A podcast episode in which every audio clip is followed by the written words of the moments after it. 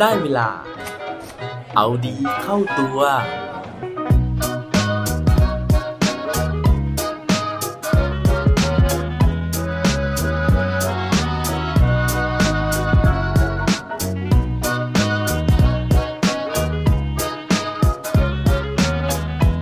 มีใครไม่อยากเจ็บ ไม่อยากเศร้าบ้างไหมครับ สวัสดีครับ พบกับผมชัชวานแสงปรีดีกร และรายการเอาดีเข้าตัว รายการที่จะคอยมาหมั่นเติมวิตามินดีดด้วยเรื่องราวแล้วก็แรงบันดาลใจ เพื่อเพิ่มพลัง และภูมิต้านทานในการใช้ชีวิตให้กับพวกเราในทุกๆวัน หลายครั้งเลยนะฮะในชีวิตของพวกเราทุกคนนะครับ ผมเชื่อว่าเราทุกคนน่าจะต้องเจอกับเหตุการณ์ที่บางครั้งเนี่ยมันทำให้เรารู้สึกเจ็บนะฮะทำให้เรารู้สึกเศร้าทำให้เรารู้สึกโกรธทำให้เรารู้สึกผิดหวัง ซึ่งเหตุการณ์เหล่านั้นเนี่ยเวลาที่เรากำลังประสบอยู่ ผมเชื่อว่าหลายคนน่าจะเคยคุยกับตัวเองว่า มันจะดีแค่ไหนถ้าเกิดว่าเราไม่ต้องรับรู้ความรู้สึกเหล่านี้ จะดีแค่ไหนถ้าเกิดว่าหัวใจของเราเนี่ยมันด้านชาจนกระทั่ง ไม่ต้องรับรู้ความเจ็บ ความโกรธ ความเศร้า ความเหงาต่างๆ ที่มันเกิดขึ้นกับตัวเราวันนี้นะฮะพอดีว่าผมเนี่ยไปอ่านเจอหนังสือเล่มหนึ่งนะครับ ซึ่งได้พูดถึงเรื่องราวของเด็กผู้ชายคนหนึ่ง ซึ่งเขาได้สิ่งที่เราเนี่ยเคยร้องขอกับตัวของเราเองนะว่าไม่อยากมีความรู้สึกต่างๆ เหล่านี้ที่ทำให้เรารู้สึกไม่ดีทำให้เรารู้สึกหดหู่ เด็กผู้ชายคนนี้นะฮะไม่มีความรู้สึกในเรื่องของความรัก ความโกรธ ความโลภความโมโห หรือว่าความเศร้าใด ๆ เลยนะฮะชีวิตของเขาจะเป็นยังไงนะฮะ แล้วสิ่งที่เราเคยร้องขอนะครับ ถ้าเกิดว่าเราได้สิ่งนั้นมาจริง ๆ แบบเด็กผู้ชายคนนี้ เราจะมีความสุขดีอยู่หรือเปล่า ไปฟังพร้อมกันได้เลยครับ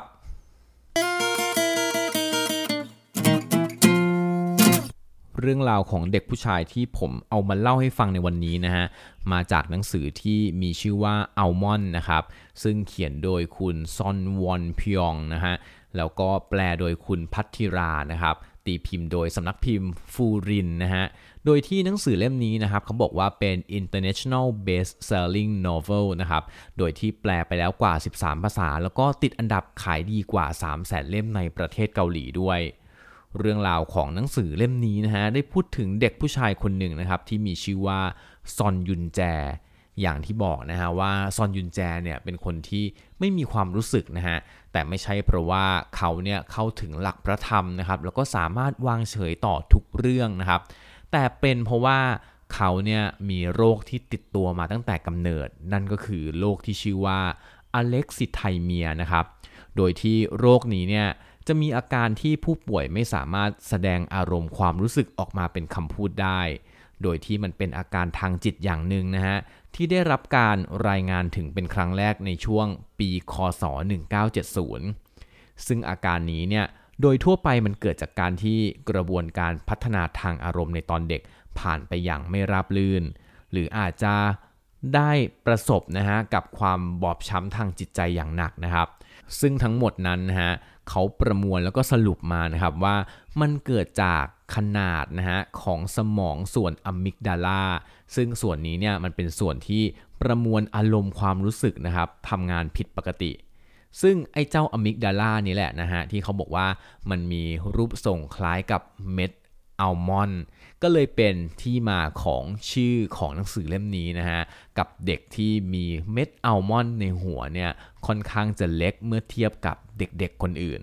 สำหรับซอนยุนแจนะฮะกว่าที่เขาเนี่ยจะรู้ตัวเองนะฮะว่าเขามีอาการผิดปกติเนี่ยก็อายุ 6 ขวบแล้วนะฮะตอนนั้นเนี่ยเกือบเกิดเหตุการณ์ที่น่าสะพรึงกลัวขึ้นกับเขา นั่นก็คือตัวเขาเองนะครับเดินผ่านสุนัขตัวหนึ่งนะฮะซึ่งสุนัขตัวนี้เนี่ยปกติแล้วจะทำร้ายเด็กๆนะฮะน่าจะเป็นพันธุ์ที่ชอบขย้ำเด็กนะฮะแล้วก็ตอนที่ซอนยุนแจเนี่ยเดินเข้าไปหาสุนัขตัวนั้นนะฮะสุนัขเนี่ยมันก็แยกเคี้ยวนะฮะแล้วมันก็เห่า แต่ว่าเนื่องจากตัวของเขาเนี่ยไม่สามารถที่จะรับรู้อารมณ์ความรู้สึกได้นะครับ เพราะฉะนั้นเนี่ยคือเขาก็เลยไม่รู้สึกถึงความกลัว เพราะฉะนั้นพอไม่กลัวเนี่ยเขาก็เดินเข้าไปหาสุนัขตัวนั้นนะฮะเดินเข้าไปเรื่อยๆ เดินเข้าไปเรื่อยๆ จนกระทั่งนะฮะเกือบจะโดนสุนัขเนี่ยขย่ำนะครับ โชคดีที่ผู้ใหญ่แถวนั้นเนี่ยเห็นเข้านะครับแล้วก็มาช่วยชีวิตเขาไว้ได้ทัน หลังจากนั้นเนี่ยแม่ของเขานะฮะก็เริ่มนึกถึงความหลังนะฮะว่าก่อนหน้านั้นเนี่ยมันก็มีหลายเหตุการณ์ที่พอจะทำให้นึกได้นะครับว่าซอนยุนแจเนี่ยน่าจะเป็นเด็กที่มีปัญหาในเรื่องของการแสดงอารมณ์ อย่างแรกเลยก็คือเขาเป็นเด็กที่ไม่เคยยิ้มเลยนะฮะตั้งแต่แบบคลอดออกมานะครับเขาบอกว่าเด็กส่วนใหญ่เนี่ยอารมณ์แรกนะฮะก็คือจะร้องไห้นะฮะแล้วก็จะยิ้มนะครับซึ่งเป็นปฏิกิริยาเบื้องต้นของเด็กๆทารกเลยนะครับ แต่ซอนยุนแจไม่เคยยิ้มเลยแม้แต่ครั้งเดียว หลังจากเหตุการณ์ที่เกือบถูกหมาขย้ำนะฮะก็ยังมีอีกหลายเหตุการณ์เลยที่ทำให้เขาเนี่ยต้องตกอยู่ในภาวะลำบากนะครับ มีครั้งหนึ่งนะฮะระหว่างที่เขากำลังเดินกลับบ้านนะครับ ก็มีเด็กผู้ชายคนหนึ่งกำลังถูกเด็กที่โตกว่านะฮะรุมซ้อมอย่างหนักเลยนะฮะจนกระทั่งเด็กคนนั้นเนี่ยเลือดตกยางออกแล้วก็ลงไปกองอยู่ที่พื้นซอนยุนแจเห็นดังนั้นนะครับ ก็เข้าไปดู แล้วก็รีบวิ่งนะฮะไปที่ร้านขายของชำนะครับ เจอคุณลุงคนหนึ่งที่กำลังดูทีวีอยู่ซอนยุนแจก็บอกคุณลุงคนนั้นนะฮะด้วยเสียงราบเรียบเลยนะครับว่า มีเด็กคนหนึ่งโดนซ้อม อาการเกือบตาย นอนอยู่ที่ถนนตรงนั้น คุณลุงเนี่ยกำลังดูโทรทัศน์อยู่นะฮะก็หันกลับมา แล้วก็หันกลับไปดูโทรทัศน์ต่อ เพราะคิดว่าซอนยุนแจเนี่ยล้อเล่นเนื่องจากว่าเสียงของเขาเนี่ยไม่มีความตื่นเต้น ไม่มีความตระหนกตกใจและความกลัวใด ๆ เลยนะฮะจนกระทั่งซอนยุนแจเนี่ยก็พูดอีกครั้งหนึ่งนะครับว่ามีเด็กนะฮะโดนทำร้ายแล้วก็นอนจมกองเลือดอยู่ตรงนั้น ซึ่งตอนนั้นนะฮะ คุณลุงเนี่ยก็เลยตัดสินใจที่จะไปดูนะครับ แล้วก็ปรากฏว่าคุณลุงค้นพบภายหลังนะฮะว่าเด็กคนนั้นเนี่ยเป็นลูกของคุณลุงเองนะครับ เพราะฉะนั้นเนี่ยคุณลุงก็เลยโกรธแล้วก็ต่อว่าซอนยุนแจใหญ่เลยนะฮะว่าทำไมถึง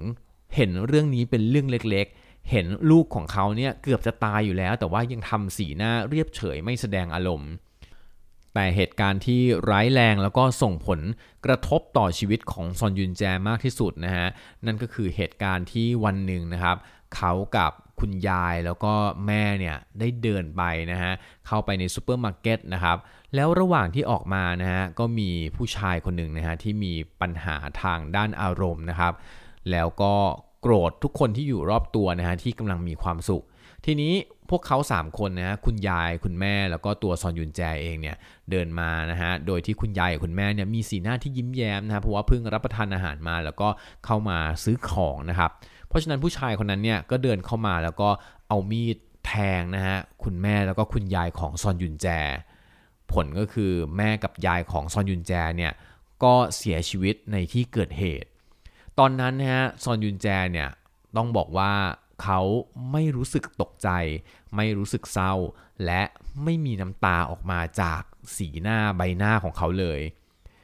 จนกระทั่งงานศพนะฮะถูกจัดขึ้นนะครับ ทุกคนที่มางานนะฮะก็มองเขาด้วยสายตาสงสัยแล้วก็ปนกึ่งประหลาดใจว่าทำไมเด็กคนนี้ถึงไม่รู้สึกเสียใจเลยในเมื่อคนที่รักเขาที่สุดอย่างแม่แล้วก็ยายเนี่ยเสียชีวิตลงต่อหน้า หลังจากเหตุการณ์นั้นนะฮะนอกจากจะถูกมองเป็นคนประหลาดแล้วนะครับซอนยุนแจก็ต้องพึ่งพาชีวิตด้วยตัวของตัวเองนะฮะเพราะว่าแม่กับยายซึ่งเป็นที่พึ่งเดียวของเขาเนี่ยเสียชีวิตลง ซึ่งหลังจากนั้นเนี่ยชีวิตของเขาก็ลำบากนะฮะในหลายสิ่งเลยนะครับ ไม่ว่าจะไปที่โรงเรียนนะฮะเพื่อนๆเนี่ยก็รุมแกล้งนะฮะแล้วก็หาว่าเขาเป็นตัวประหลาด เพราะว่า ก่อนหน้านั้นเนี่ยปกติแล้วแม่ของเขากับยายของเขาเนี่ยจะพยายามสอนนะฮะว่าถ้าเกิดว่าคนพูดมาแบบนี้นะฮะซอนยุนแจควรจะโต้ตอบกลับไปยังไง ถ้าเกิดว่าคนทำสีหน้าแบบนี้ซอนยุนแจควรจะประพฤติกลับไปยังไง แต่ว่าพอเขาเข้าโรงเรียนนะฮะแล้วไม่มีคุณแม่กับคุณยายแล้วเนี่ยก็ไม่มีใครสอนนะฮะว่าเวลาที่เจอสถานการณ์ที่มันซับซ้อนแบบนี้นะฮะจะต้องแก้ปัญหายังไง จะต้องแสดงอารมณ์ยังไง จะทำให้ตัวเองเนี่ยกลายเป็นคนปกติที่สุดได้ยังไง เพราะฉะนั้นเนี่ยคนรอบข้างก็เลยสังเกตได้ถึงความผิดปกติของซอนยุนแจ แล้วก็พยายามที่จะหาเรื่องนะฮะพยายามที่จะกลั่นแกล้งต่างๆ นานา สุดท้ายนะฮะ ซอนยุนแจผ่านพ้นเรื่องราวเหล่านี้ในชีวิตไปได้ยังไงนะครับ ผมขออนุญาตไม่สปอยแล้วกันนะฮะแต่บอกได้เลยว่าหนังสือเล่มนี้นะฮะมีเนื้อหาที่ค่อนข้างน่าสนใจ แล้วก็เนื้อหาเนี่ยแปลกกว่าหนังสือเล่มอื่นๆ ที่ผมเคยอ่านมานะครับโดยรวมแล้วนะฮะอยากจะบอกกับหลาย ๆ คนนะฮะที่เคยคิดนะครับว่ารู้สึกทุกใจเวลาที่เราโกรธ ทุกใจเวลาที่เราเศร้า ทุกใจเวลาที่อกหัก หรือว่าเราเจ็บใจต่างๆ นานานะฮะ แม้ว่าเราอาจจะรู้สึกเจ็บ รู้สึกโกรธ รู้สึกไม่ดีนะตอนนั้นนะฮะ แต่ผมต้องบอกเลยว่าพอได้อ่านเรื่องราวของซอนยุนแจแล้ว ผมเชื่อว่าการที่เรายังรู้สึกอะไรบางอย่างกับหลาย ๆ เหตุการณ์ในชีวิตของเรานะฮะ มันน่าจะเป็นเรื่องดีซะมากกว่า บางครั้งนะฮะ การที่เรารู้สึกนะครับ มันยังช่วยให้เราเนี่ยเติบโตนะฮะ ยังช่วยให้เราเรียนรู้นะครับ แล้วก็ยังช่วยให้เราเนี่ยพัฒนาไปได้ ในหนังสือเล่มนี้นะฮะหนังสืออัลมอนเนี่ยเขาบอกเอาไว้นะครับว่าความรู้สึกหลาย ๆ อย่างนะฮะมันเป็นสัญชาตญาณที่ทำให้เราเนี่ยมีชีวิตรอดไปได้ อย่างเช่นความกลัวนะครับมันก็มีผลทำให้เราเนี่ยรู้จักที่จะระวังตัวเองนะฮะแล้วก็ปกป้องตัวเองให้เรามีชีวิตรอด ความเศร้านะฮะมันก็จะช่วยสอนให้เรารู้นะครับว่าเหตุการณ์แบบนี้แหละนะฮะที่มันทำให้เราเศร้า เพราะฉะนั้นเนี่ยเราก็จะหลีกเลี่ยงในการที่จะทำตัวของเรานะฮะให้พบกับความเศร้านั้นบ่อยๆ เพราะฉะนั้นนะฮะถ้าครั้งต่อไปที่เรารู้สึกเสียใจ ก็อย่าเสียใจที่เรารู้สึกไปเลยครับ